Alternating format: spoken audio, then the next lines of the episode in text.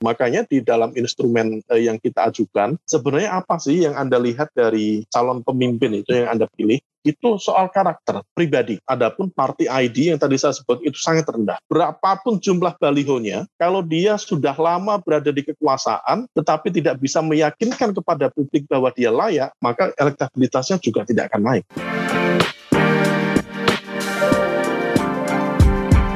Hai sahabat TCID, kalian sedang mendengarkan podcast Suara Akademia, ngobrol seru isu terkini bareng akademisi.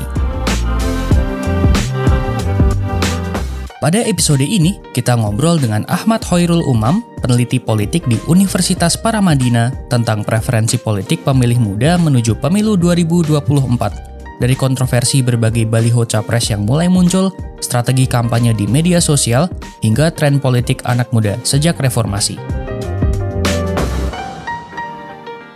Halo, selamat siang, selamat pagi, selamat sore, sahabat TCID di mana pun kalian berada. Kembali lagi di Suara Akademia bersama saya kali ini, Lutfi, editor Education Akademia dan juga kajian anak muda. Di episode kali ini, kita akan ngobrolin sesuatu yang cukup menarik nih. The next few years, gitu, politik akan semakin memanas ya, apalagi running up to pemilu 2024. Banyak lihat di jalan akhir-akhir ini cukup ramai, misalnya baliho dari tokoh partai politik dan pemimpin gubernur atau apalah gitu masang baliho masing-masing ya udah kepak sayap kebinekaan 2024 atau baliho-baliho yang lainnya yang menuai pro kontra di masyarakat gitu. Artinya kan ini menandakan bahwa balapan menuju 2024 udah dimulai dari sekarang nih. Salah satu kelompok pemilih yang cukup besar di 2024 itu sepertinya adalah anak muda gitu. Jadi di episode kali ini kita mau ngobrol anak muda itu menuju 2024 itu preferensi politiknya kayak gimana sih? Apa yang mereka cari dari partai politik? Apa yang mereka cari dari pemimpin pemimpin politik, apa yang mereka butuhkan, apa yang mereka inginkan dari pemerintah dan seterusnya. Dan untuk membedahnya kali ini kita kehadiran peneliti politik di Universitas Paramadina, Dr. Ahmad Hoirul Umam atau yang biasanya dipanggil Mas Umam. Bener ya, Mas? Apa kabar? Alhamdulillah, baik Mas Lutfi, sahabat-sahabat okay. TCID. Nah, Mas okay. Imam ini tadi adalah uh, peneliti politik di Universitas Paramadina dan juga kalau nggak salah Direktur Public Policy Institute ya di Universitas Paramadina, Mas. Betul, saya Managing Director dari Paramadina Pasadena Public Policy Institute, saya juga aktif di sejumlah lembaga riset terkait dengan konteks demokratisasi. Saya juga sebelumnya aktif di LSI, bantu-bantu juga di indikator, tapi sekarang mencoba untuk mendirikan satu lembaga yang kita arahkan pada satu spirit yang sama, yang kita berikan nama Institute for Democracy and Strategic Affairs, yang disingkat dengan Indo Strategic. Bulan Agustus kemarin, Indo Strategic melakukan rilis dengan survei yang kami lakukan pada beberapa bulan sebelumnya dengan responden 2.400 dengan margin of error sekitar 2 persen. Kita rilis sekitar tanggal 3 Agustus dan kita memberikan highlight beberapa terkait dengan konteks preferensi politik pemilih muda di Indonesia. Oke, nanti uh, saya mau tanya-tanya juga tentang beberapa hasil dari survei itu, tapi kita mulai ya. dari ya. awalnya dulu kali ya Mas. Nampaknya saat ini lebih dari setengah populasi Indonesia itu kan terdiri dari ya mungkin bisa dibilang anak muda ya. More than 50% itu millennials atau Gen Z gitu ya. Dan angka ini juga diprediksi bisa juga meningkat menjadi 50-60 persen dan intinya kayak cukup besar ya untuk di pemilu 2024 gitu. Mungkin pertanyaan basic yang ingin saya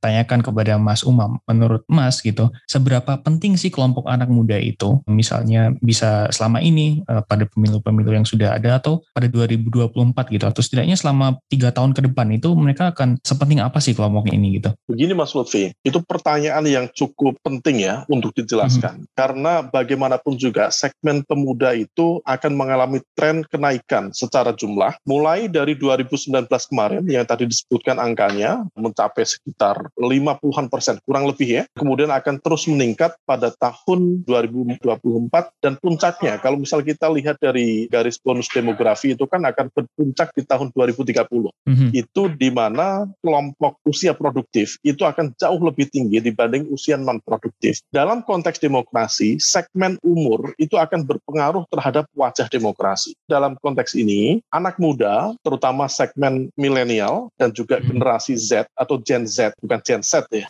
uh, Gen Z, itu akan sangat berpengaruh di dalam konteks menentukan bagaimana wajah demokrasi Indonesia ke depan. Nah, tetapi pada saat yang sama ada banyak sekali tantangannya, mulai dari satu kesadaran literasi politik masyarakat kita, terutama generasi muda, kemudian mulai tantangan terkait dengan konteks disinformasi, kemudian terkait dengan isu polarisasi identitas dan lain sebagainya. Jadi cukup beragam. Nanti bisa kita kupas satu persatu terkait dengan hal itu. Mungkin bisa dikasih sneak peek nggak mas? Misalnya kayak pengaruh yang sudah terlihat itu contohnya seperti apa sih? Apakah misalnya lebih banyak tokoh politik formal yang lebih banyak muncul gitu atau isu apa gitu yang mulai lebih banyak digaungkan mulai sekarang? Bisa berikan beberapa contoh nggak? Setidaknya begini, dulu di fase awal-awal demokrasi di Indonesia itu begitu kuat karakter pemikiran atau pengaruh-pengaruh yang terkait dengan konteks isu identitas. Sekarang ketika kemudian masuk dalam ruang digital yang terbuka, masyarakat komunitas muda yang semakin banyak dan literasi politiknya relatif lebih baik, itu bukan lagi berorientasi pada isu identitas primordial tentang oh, ras, bagaimana etnis, agama gitu ya. Ya,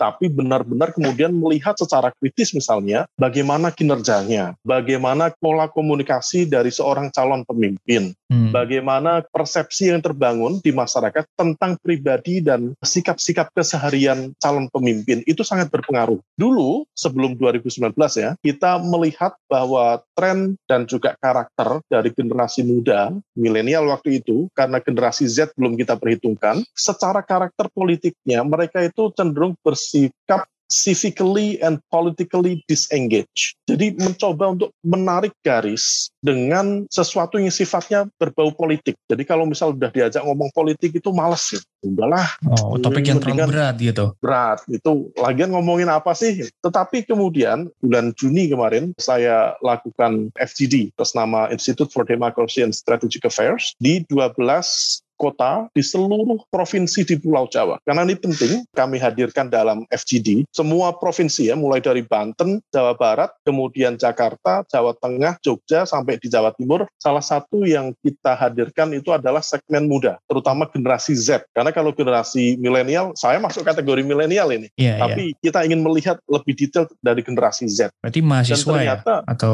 salah satunya mahasiswa. Banyak hmm. mahasiswa yang sekarang sudah masuk dalam kategori generasi Z, Gen Z. Hmm ternyata yang kita stereotip sebagai kelompok yang dikategorikan civically and politically disengaged itu ternyata secara perlahan itu mulai memudar. Karena ternyata literasi politik anak-anak muda itu, itu mereka lebih paham dalam pergerakan informasi yang semakin dinamis gitu. Itu tentu satu hal yang cukup baik. Tetapi pada saat yang sama, kita juga harus pahami bahwa masyarakat kita itu bukan hanya masyarakat yang berada pada segmen yang kategori pendidikannya cukup tinggi. Ini tantangan yang lainnya juga. Situasi informasi yang begitu terbuka, ruang digital yang begitu terbuka, itu juga dimanfaatkan oleh banyak pihak sebagai bagian dari aktor-aktor politik. Oleh karena itu muncul haters, muncul buzzer. Nah yang unik uh, Mas Lutfi, ada di beberapa kota itu yang saya temukan kemarin itu. Itu ada beberapa mahasiswa dari kampus ternama dan dia memberikan testimoni bahwa dia juga pernah mendapatkan tawaran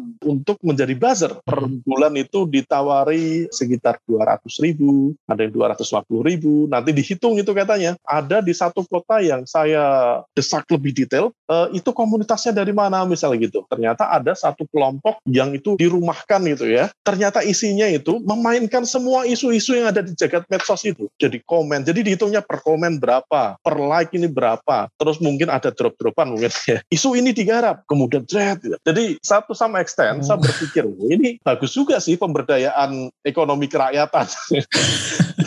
tapi, tapi pada gitu saat yang sama, iya, tapi pada saat yang sama itu sangat berbahaya. Sebelum saya lanjutkan tadi ada poin menarik yang saya baru tahu apa kayak sistem rekrutmen buzzer di kalangan anak muda gitu. Saya baru tahu juga itu sistemnya kayak ada yang per bulan berarti terus ada yang per posting per capaian komen dan like dan itu berarti terus dikoordinasi sama satu orang gitu atau dan ini pihak dari mana gitu kayak masuk penelitiannya juga nggak mas? Jadi kita hadirkan itu secara general ada segmen ulama atau kiai ya, kalau misalnya di Jawa, pengusaha, akademisi, jurnalis. Nah, memang ada dua segmen yang kita masukkan. Satu kategori eh, mahasiswa, karena mahasiswa itu punya segmen sendiri, tetapi ada juga kategori muda yang di luar mahasiswa atau non-mahasiswa termasuk yang dari pesantren, dari non pesantren juga non perkuliahan. Nah dari kelompok itulah yang kemudian termasuk mahasiswa tadi kita tanya lebih detail. Anda dapat informasi politik dari mana? Apa yang mempengaruhi preferensi politik Anda? Anda lebih suka yang seperti apa? Nah kemudian begitu kita masuk lebih detail dari setiap pertanyaan itu, kita bisa coba korek itu dalam setiap FGD. Akhirnya kemudian tadi ketika kita bicara tentang hoax, fake news, hate speech, ternyata ada testimoni yang bukan hanya Mas Lutfi yang kaget, saya juga kaget. Sebegitunya. Jadi akhirnya saya bisa menyimpulkan Mas, bahwa kegaduhan yang ada di jagat media sosial kita itu bukan sesuatu yang sifatnya genuine 100%. Sebenarnya kita sudah tahu bahwa buzzer itu ada. Tetapi testimoni tadi dari generasi muda yang kita hadirkan sebagai responden di FGD itu, itu seolah-olah mengkonfirmasi asumsi prasangka yang selama ini ada. Dan ternyata itu adalah sebuah mesin politik yang didesain sedemikian rupa dengan semua kekuatan yang cukup masif termobilisasi dengan baik dan kalau misal itu termobilisasi dengan baik tentu juga didukung dengan backup logistik yang juga cukup memadai. Wow. Tapi eh, penelitiannya nggak nggak mengulik ya sampai ke kayak ke ujungnya gitu. Ini siapa aktor-aktornya gitu terus. Kita bisa memetakan itu sudah bisa eh, dari basis informasi yang kita dapatkan itu tapi kan tidak pada tempatnya. Karena kalau misal kita kuat di sini, jadi korban buzzer juga. Iya. Nanti tiba-tiba di depan rumah ada tukang bakso bawa walkie-talkie. oh, itulah. ya, jadi menarik gitu. mas. Nanti, ini ini harus uh, kita antisipasi semua.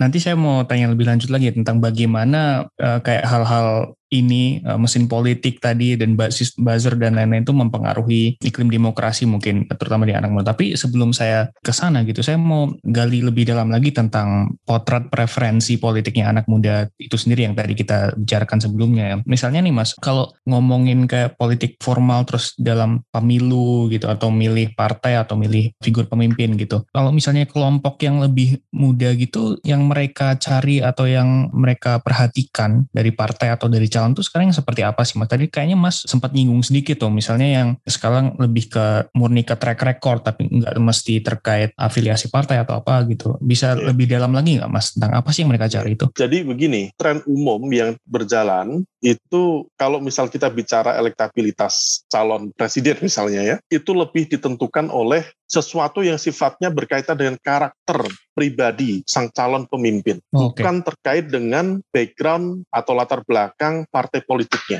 Itu sebenarnya itu sudah menjadi tren umum di Indonesia, itu sudah terkonfirmasi di pemilu atau Pilpres 2004 yang mana waktu itu Pak SBY itu maju dari koalisi kecil berhadapan dengan incumbent waktu itu Bu Megawati masih menjadi presiden, tapi ternyata yang menang Pak SBY. Mm -hmm. Artinya bahwa kekuatan koalisi yang besar itu tidak menjamin kemenangan seorang calon presiden dan wakil presiden untuk menang. Hal sama juga dikonfirmasi di pemilu 2014. Pak Jokowi di awalnya itu juga berhadapan dengan sebuah kekuatan koalisi yang sangat besar. Pak Prabowo dan Hatta Rajasa itu itu di backup dengan kekuatan-kekuatan besar. Ada Gerindra sendiri, Golkar, kemudian P3 juga masuk di sana, PKS juga kalau nggak salah PAN juga ya, juga masuk di sana. Tetapi ternyata sama, tidak menjamin apa pun. Nah oleh karena itu, satu tadi ya, party ID itu ternyata tidak memberikan jaminan lebih besar bagi seseorang untuk terpilih. Ini uh, maksudnya potret masyarakat secara umum atau ini uh, drivernya nah, dari ini juga anak muda gitu? Itu ada kaitannya. Tren okay. itu juga sebenarnya merepresentasikan dari kecenderungan preferensi politik anak muda. Jadi anak muda juga sama. Mereka tidak begitu care dengan ini background politik partainya apa, ini dari uh, kelompok mana. Kalau kemarin ada satu nama tokoh politik yang cukup potensial misalnya, dan kemudian dia dijewer gitu ya oleh ya. pemilik partainya, kalau dia maju dari partai lain, dia tetap berpotensi mendapatkan dukungan cukup besar dari basis pemilih loyalnya. Ini uh, ngomongin Gubernur siapa? Ganjar ya ini ya? Oh ya, ya kira-kira inisialnya Ganjar lah ini.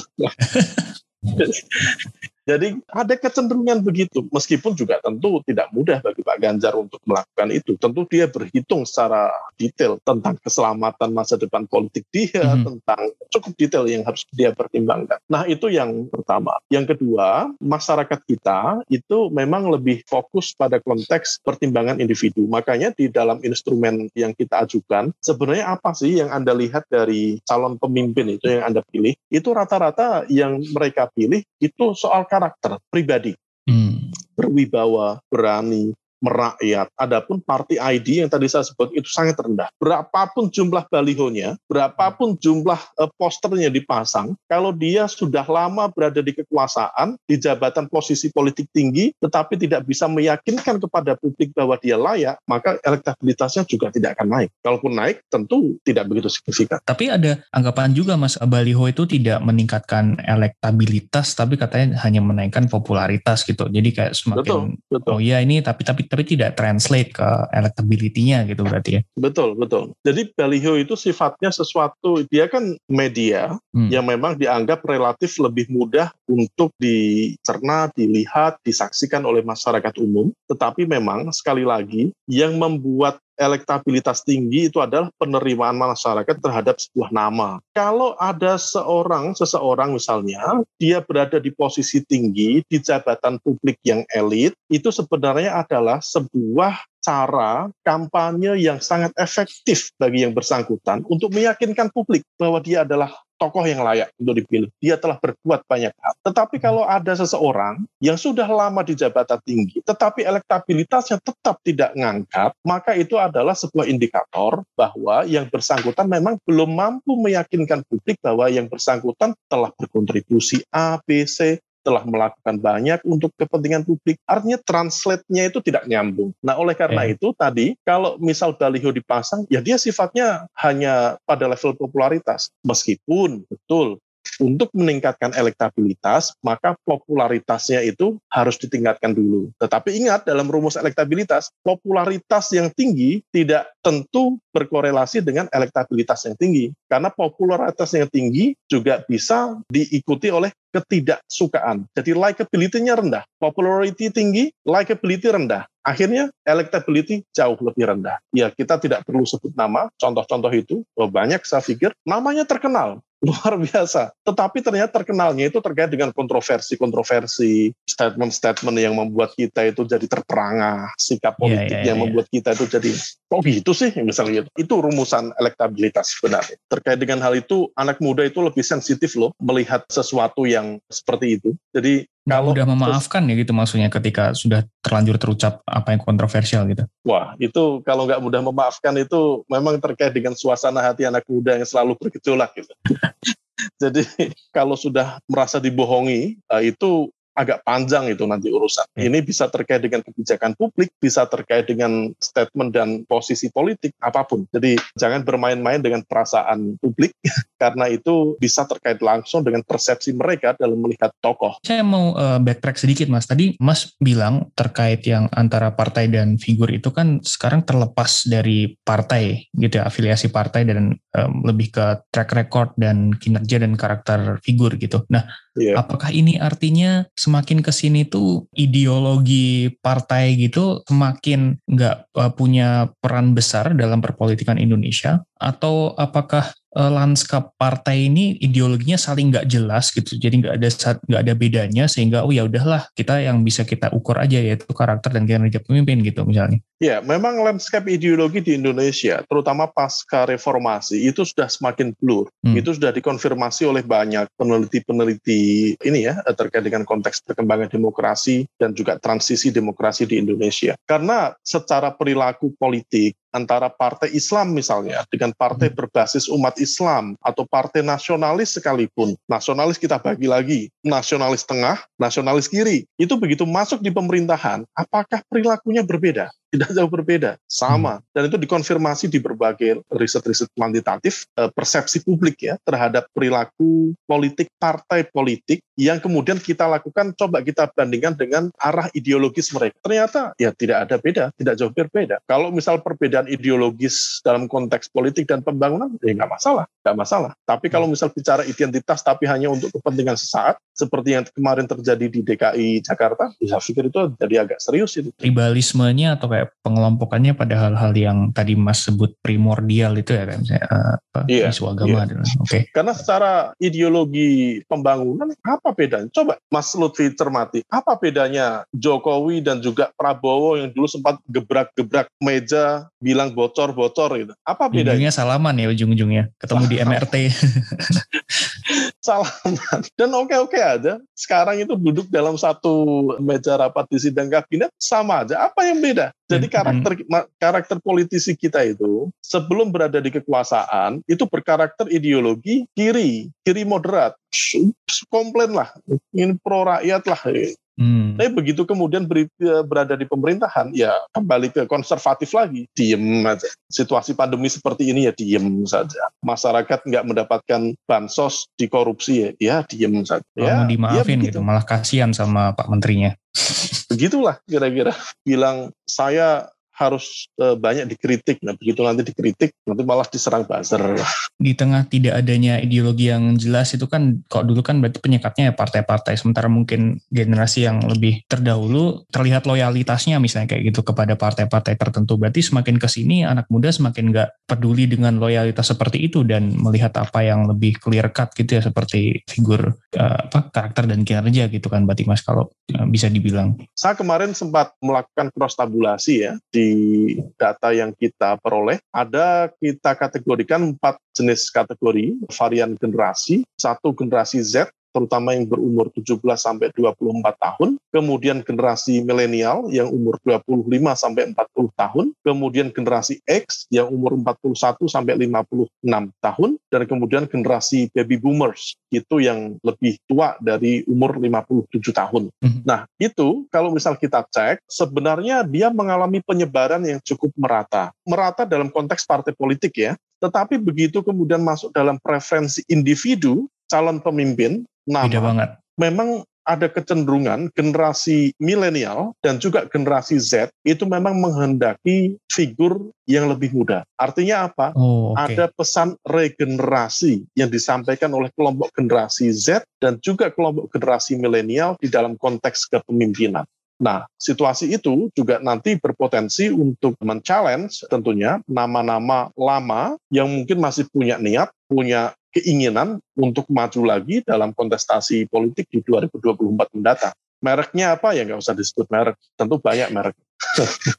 saya jadi ingat lagi nih kalau misalnya survei-survei selama ini di media gitu kan itu kan beberapa figur itu masih cukup tinggi gitu e, tokoh lama yeah. misalnya kayak Prabowo misalnya itu di beberapa survei masih meraih suara yang tinggi tapi yeah. kalau saya ingat Mas tadi kan bilang juga beberapa kali bekerja sama dengan indikator politik juga ya salah satu survei mereka di bulan Maret kemarin itu kan merilis preferensi politik tapi khusus survei mereka di kalangan anak muda gitu itu itu saya waktu itu melihat satu pattern yang cukup berbeda dari survei pada umumnya gitu. Bahwa ia yang partai-partai teratas yang terpilih itu kayak masih Gerindra, PDIP dan dua teratas itu. Tapi untuk figur Prabowo itu udah sama sekali nggak di top 3 lagi. Tapi waktu itu kalau nggak di urutan kelima atau keenam gitu. Nomor iya. satu dua tiga semuanya yang muda-muda. Anies Ganjar Ridwan Kamil kalau nggak salah eh, top 3-nya gitu. Yeah. dan ini kayaknya juga mencerminkan apa yang Mas Umam sampaikan gitu ya berarti ya. Apakah yeah. Mas juga terlibat dalam survei itu kemarin? Oh enggak, saya sudah sekitar dua tahun, satu tahun setengah lah, sudah tidak di indikator. Saya fokus di kampus dan juga mengelola lembaga yang baru saya buat sekitar awal tahun kemarin. Nah, begini, memang betul yang tadi disampaikan, memang ada keinginan untuk menghadirkan figur yang fresh di dalam konteks kepemimpinan politik nasional. Dan itu yang disampaikan oleh generasi muda, generasi hmm. milenial dan juga generasi Z. Adapun Pak Prabowo, memang elektabilitas masih cukup tinggi. Tetapi ingat, dalam konteks elektabilitas, kita juga mengenal istilah pre atau post election bias. Nah, dalam konteks ini, besar kemungkinan dipengaruhi oleh post-election bias. Apa itu, Mas? Artinya apa? Artinya, tingginya elektabilitas seseorang itu bisa jadi dipengaruhi oleh situasi ketika yang bersangkutan sudah berinvestasi cukup lama di dalam konteks kontestasi eh, politik nasional. Kita coba ingat, Pak Prabowo sudah berapa kali ikut Pilpres? Dari 2009 hmm. sebagai calon wakil presiden bersama Bu Megawati, kemudian yeah. 2014, kemudian 2019. Artinya apa? Semua itu berkorelasi dengan popularitas beliau yang pasti sangat tinggi karena diulang di dalam tiga kali masa pilpres. Apalagi di dua pilpres terakhir itu kan sebagai capres dan sifatnya berhadapan-hadapan. Sehingga wajar ketika kemudian nama beliau itu benar-benar menempel dalam memori politik masyarakat kita. Nah, itu memiliki dampak terhadap yang tadi ada fenomena post election bias. Jadi ketika ditanya gitu responden siapa yang sekiranya layak, maka nama Pak Prabowo berpotensi lebih tinggi dibanding nama-nama baru yang kemarin belum masuk di dalam bursa capres atau hmm. cawapres di Indonesia. Itu yang kemudian perlu diantisipasi.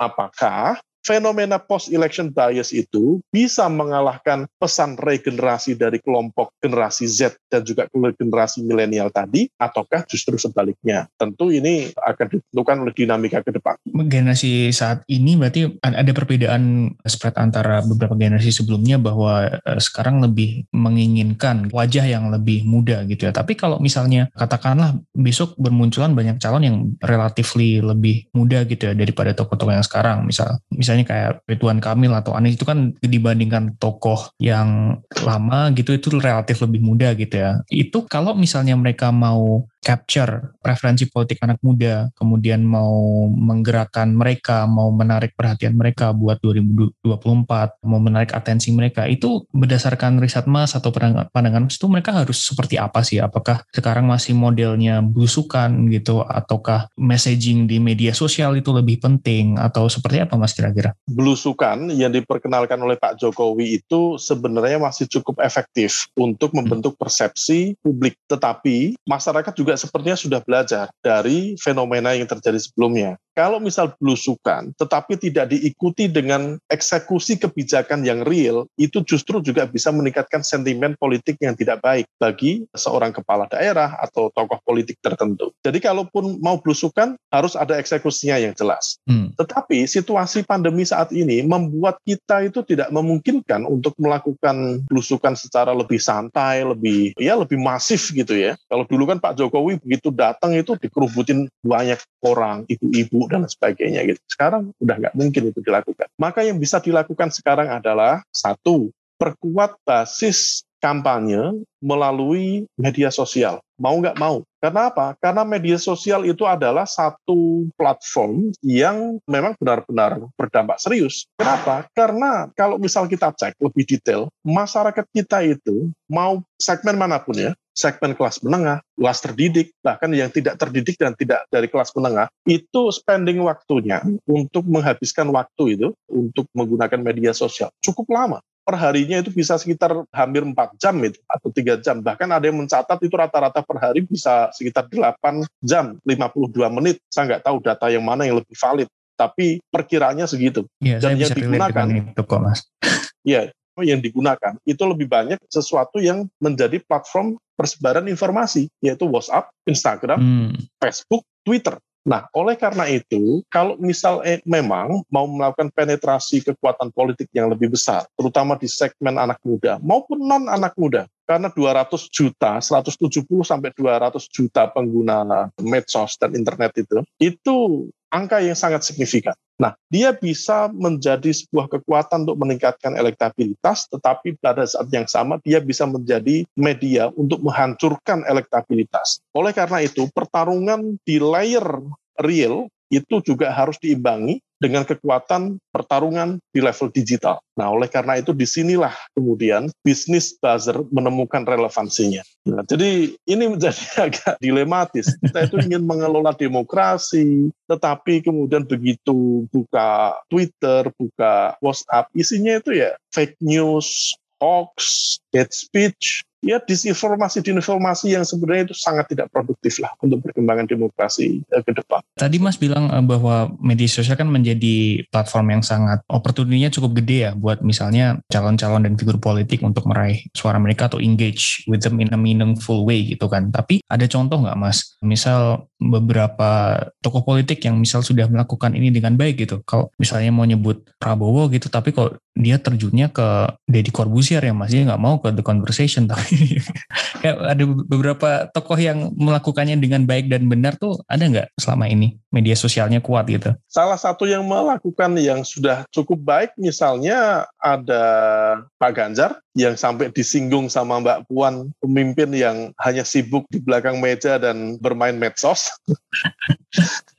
yang lain, Mas Ahaye juga cukup intens juga sekarang melakukan penetrasi di ranah media sosial, Ketua Umum Partai Demokrat. Kalau Mas Anies relatif jarang ya memanfaatkan itu, tapi saya bisa memahami dia tidak melakukan itu karena sirkulasi informasi di DKI Jakarta itu tanpa medsos pun juga akan masuk ke ranah medsos gitu. Jadi dia tidak begitu itu ini. Yang dianggap lebih cukup luas untuk berkomunikasi di medsos itu salah satunya tentu Ridwan Kamil. Dia bisa mencitrakan diri sebagai pribadi yang lebih santai, lebih anak muda gitu ya, ya lebih gaul gitu. Tapi harus diantisipasi. Ini masukan juga mungkin ya. Dari FGD yang kami lakukan di semua provinsi di Jawa, kita menangkap bahwa elektabilitas dan pengaruh politik, baik yang ditampilkan oleh citra, baik yang ditampilkan oleh persepsi yang baik tentang pribadi misalnya Pak Ridwan Kamil, itu sepertinya magnitude-nya itu hanya bergerak di wilayah Jawa Barat, Banten,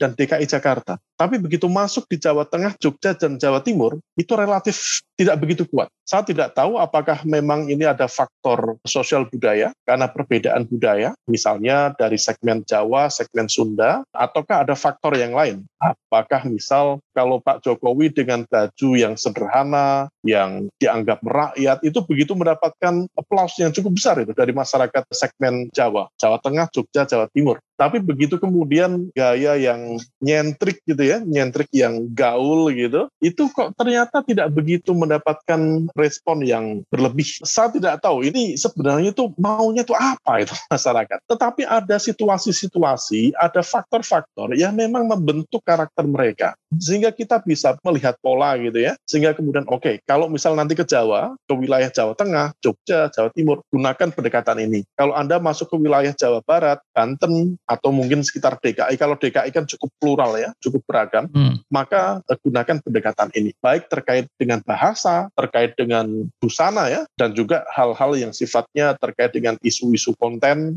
dan juga narasi yang digunakan. Jadi masing-masing harus pinter itu. Kalau misal ada yang ingin maju benar serius gitu di 2024, maka pemetaan segmentasi itu harus menentukan strategi dan juga pendekatan uh, di masing-masing wilayah. Karena masing-masing wilayah message-nya itu ya, customizing, ya? harus customizing, harus bisa dilakukan penyesuaian. Oke mas, uh, itu kan mungkin untuk apa yang dicitrakan kepada masyarakat gitu. Ya. Tapi kalau misalnya terkait preferensi, tapi secara isu mas gitu. Kalau mas melihat isu yang penting di anak muda itu, apakah ada terjadi suatu pergeseran kayak beberapa tahun atau beberapa dekade ini yang menjadi prioritas sekarang itu apa sih? Apakah misalnya yeah. di 98 itu lebih apa? Apakah sekarang kok saya melihat apakah lebih ke kebebasan sipil misalnya atau isu gender misalnya atau apa gitu? Atau yeah. Nggak terlalu ada tren yang jelas juga dan masih terpolarisasi antar kubu satu dan kubu lainnya. Isunya seperti apa, Mas? Uh, secara isu ada pergeseran. Kenapa? Karena itu terkait dengan penambahan demografi segmen muda. Hmm. Maka yang masih menjadi isu utama saat ini adalah terkait dengan konteks isu lapangan tenaga kerja. Itu terkonfirmasi dalam sejumlah survei pilkada yang kemarin saya lakukan di beberapa daerah di pilkada 2020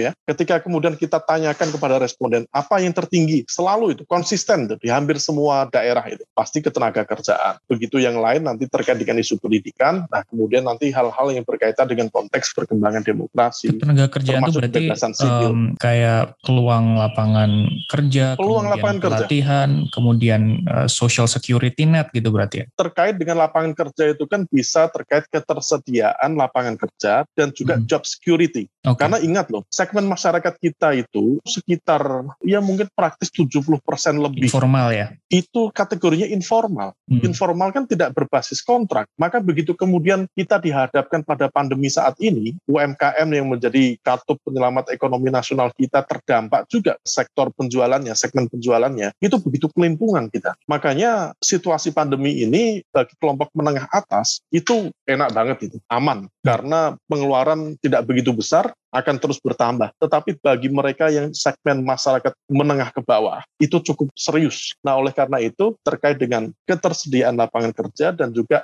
keamanan lapangan hmm. kerja supaya nggak mudah di PHK dan sebagainya. Stabil ya. Makanya ya. kita stabil. Makanya kita bisa memahami Mas Lutfi, mengapa kemarahan masyarakat begitu besar ketika terjadi pengesahan Undang-Undang Cipta Kerja hmm. kemarin. Yeah. Kenapa? Itu berkaitan dengan kehidupan sehari-hari mereka. Itu terkait dengan masa depan mereka. Sektor buruh kita itu ya isinya ya kelompok usia muda, kelompok-kelompok produktif itu. Maka kemudian ketika kemudian ada proses pembahasan yang dianggap ini kan sebenarnya secara semangat kan baik-baik saja Undang-Undang Cipta Kerja. Tetapi karena tidak dijalankan dengan prosedur yang lebih transparan, lebih accountable, melibatkan semua elemen termasuk dari sektor buruh secara memadai, ya akhirnya terjadi kemarahan. Makanya aspek itu benar-benar cukup signifikan dan saya pikir itu cukup membekas itu di sektor buruh ya, mm-hmm. teman-teman bekerja terkait dengan dinamika politik ke depan. Saya kira gitu, Mas Lutfi. Terus uh, tadi isu yang prioritasnya anak muda tadi Mas sempat menyentuh beberapa tadi yang pertama uh, terkait dengan pendidikan. Kemudian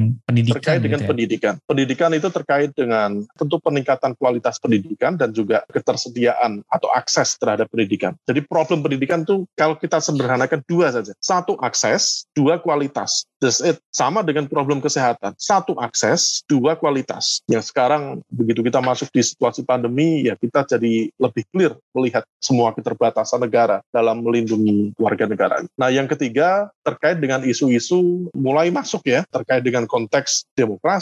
Demokrasi hmm. bukan hanya konteks kebebasan sipil, tetapi juga terkait dengan tata kelola pemerintahan yang baik, yang tidak korup, yang accountable. Itu menjadi catatan serius di kalangan anak muda karena bagi sebagian uh, itu berpandangan bahwa situasi Indonesia yang tidak begitu jelas, kemudian misalnya penanganan pandemi yang tidak begitu jelas juga, kemudian lapangan kerja yang juga menjadi rapuh seperti ini juga tidak lepas dari perilaku korup para elitnya. Jadi lagi-lagi kemudian itu saling bertalian satu sama lain. Walaupun Saya ada gitu. beberapa, beberapa tren utama yang kelihatan, tetap ada polarisasi politik mas yang mas lihat di antara anak muda? Kalau polarisasi politik itu sebenarnya sesuatu yang sifatnya general, ya didrive oleh masing-masing konteks lokalitas hmm. masing-masing. Hmm. Ketika Hanya nanti demografi usia aja berarti ya? Iya, iya. Okay. Tetapi sama bahwa kemudian kalau misal ke depan segmen masyarakat kita terutama anak muda tidak dibekali dengan literasi yang memadai, maka mendekati 2024 polarisasi itu berpotensi kembali mengemuka. Karena tadi ya segmen masyarakatnya cukup lebih kompleks, akses mereka terhadap informasi juga lebih terbuka dengan internet dan medsos tadi. Lalu kemudian konten di dalam medsos dan juga informasi yang beredar itu semakin tidak mudah untuk dikelola. Jadi konteks polarisasi itu berpotensi terus terjadi dan kita ya paham ya segmen masyarakat muda kita kan beragam. Komunitas terdidik kurang terdidik segmen milenial muslim generasi Z muslim itu juga perlu kita lihat. Muslim tradisional, non-tradisional, itu juga memiliki preferensi yang juga beragam, termasuk juga terkait dengan konteks persepsi mereka di dalam mempersepsikan calon kepemimpinan ke depan. Saya kira gitu, Mas Lutfi. Oke, Mas. Saya punya dua pertanyaan terakhir sebagai closing. Yang pertama Siap. adalah tadi, Mas tadi e, banyak memberikan gambaran tentang ancaman-ancaman misinformasi, hoax, e, buzzer, dan yang rawan menimbulkan polarisasi dan lain-lain juga. Kalau warning atau pesan pesan atau panduan dari Mas Umam kepada anak muda untuk terhadap terhadap peluang-peluang seperti itu? Atau mungkin bahkan pesannya kepada anak muda terhadap praktik-praktik para calon-calon pemimpin yang eh, berkampanye dengan nggak oke okay atau me, atau kayak secara sederhana apa sih yang anak muda perlu waspadai gitu mas kalau yeah. bahasa singkatnya gitu satu, anak muda harus meningkatkan literasi politiknya. Hmm, Oke, okay. literasi Itu politik. literasi politik berkaitan dengan tiga hal. Satu, money politics. Dua, identity politics. Tiga, post-truth politics. Itu penting itu. Money politics kita tahu bahwa situasi eh, pragmatisme saat ini kemudian membuat praktik demokrasi di Indonesia itu menjadi sangat transaksional. Oleh karena itu, literasi itu harus diperkuat untuk mengantisipasi. Yang kedua, okay. tadi, political identity atau identity politics. Anak muda tentu harus berpikiran terbuka, open-minded. Maka begitu kemudian masuk narasi-narasi yang berpotensi memecah belah bangsa, harus kemudian menjadi yang terdepan untuk menyelesaikan itu semua kita harus ingat loh, yang terjadi di Afghanistan sekarang itu, menangnya Taliban itu, itu jangan dilihat hanya sebuah dinamika sekarang saja. Itu lama, hanya perbedaan identitas, cara tafsir keagamaan, yang kemudian tereduksi menjadi sebuah kelompok-kelompok politik, kemudian terjadi konflik, friksi, dan kemudian terjadi sampai sekarang. Jadi identitas itu jangan dianggap sepele karena konfrontasinya itu berpotensi untuk ya mengorbankan integrasi bangsa. Yang okay. ketiga tadi post-truth politics. Hati-hati itu. Menjadi anak muda itu harus pinter-pinter menjadi filter, menjadi saring bagi semua informasi yang ada di sekitarnya. Hoax, fake news, hate speech, atau semua jenis disinformasi itu harus benar-benar bisa dikelola dengan baik. Dan yang kedua, fokus pada konteks penguatan tata kelola pemerintahan yang baik. Melalui kerja apa? Pengawasan dan juga pendampingan terhadap semua proses tata kelola pemerintahan. Saya dulu sangat berharap banyak pada KPK, tapi saat ini kita tahu bahwa KPK sudah digergaji sedemikian rupa dan KPK adalah satu-satunya lembaga penegak hukum yang bisa melakukan koreksi politik. Kalau KPK sudah dilemahkan, maka hampir tidak akan ada koreksi politik dari aspek penegakan hukum. Saya pikir itu yang bisa dilakukan anak muda, kira-kira gitu. Very good point mas. Tadi kalau saya recap tadi ada beberapa pilar terkait awareness ya. Yang pertama adalah identity poli, uh, identity politik post truth politics kemudian juga hati-hati terhadap money politics. Uh, jadi nerima duitnya aja tapi nggak usah milih orangnya gitu ya mas. ya, uh, untuk menjaga juga, daya beli.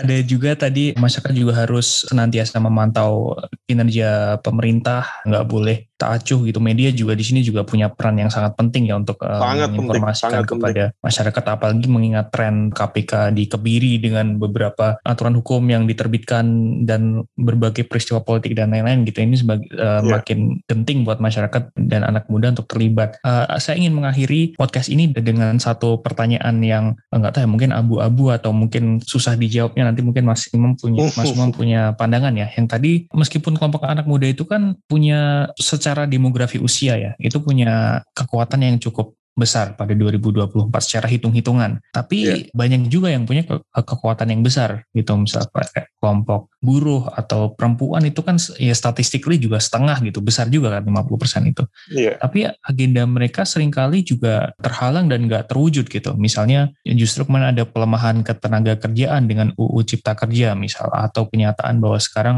RUU PKS tidak tidak kunjung disahkan misalnya. Jadi apakah anak muda itu benar-benar bisa menjadi menjadi kekuatan politik yang besar atau ini hanya akan menjadi sekedar demografi aja yang akan digarap oleh penguasa gitu mas?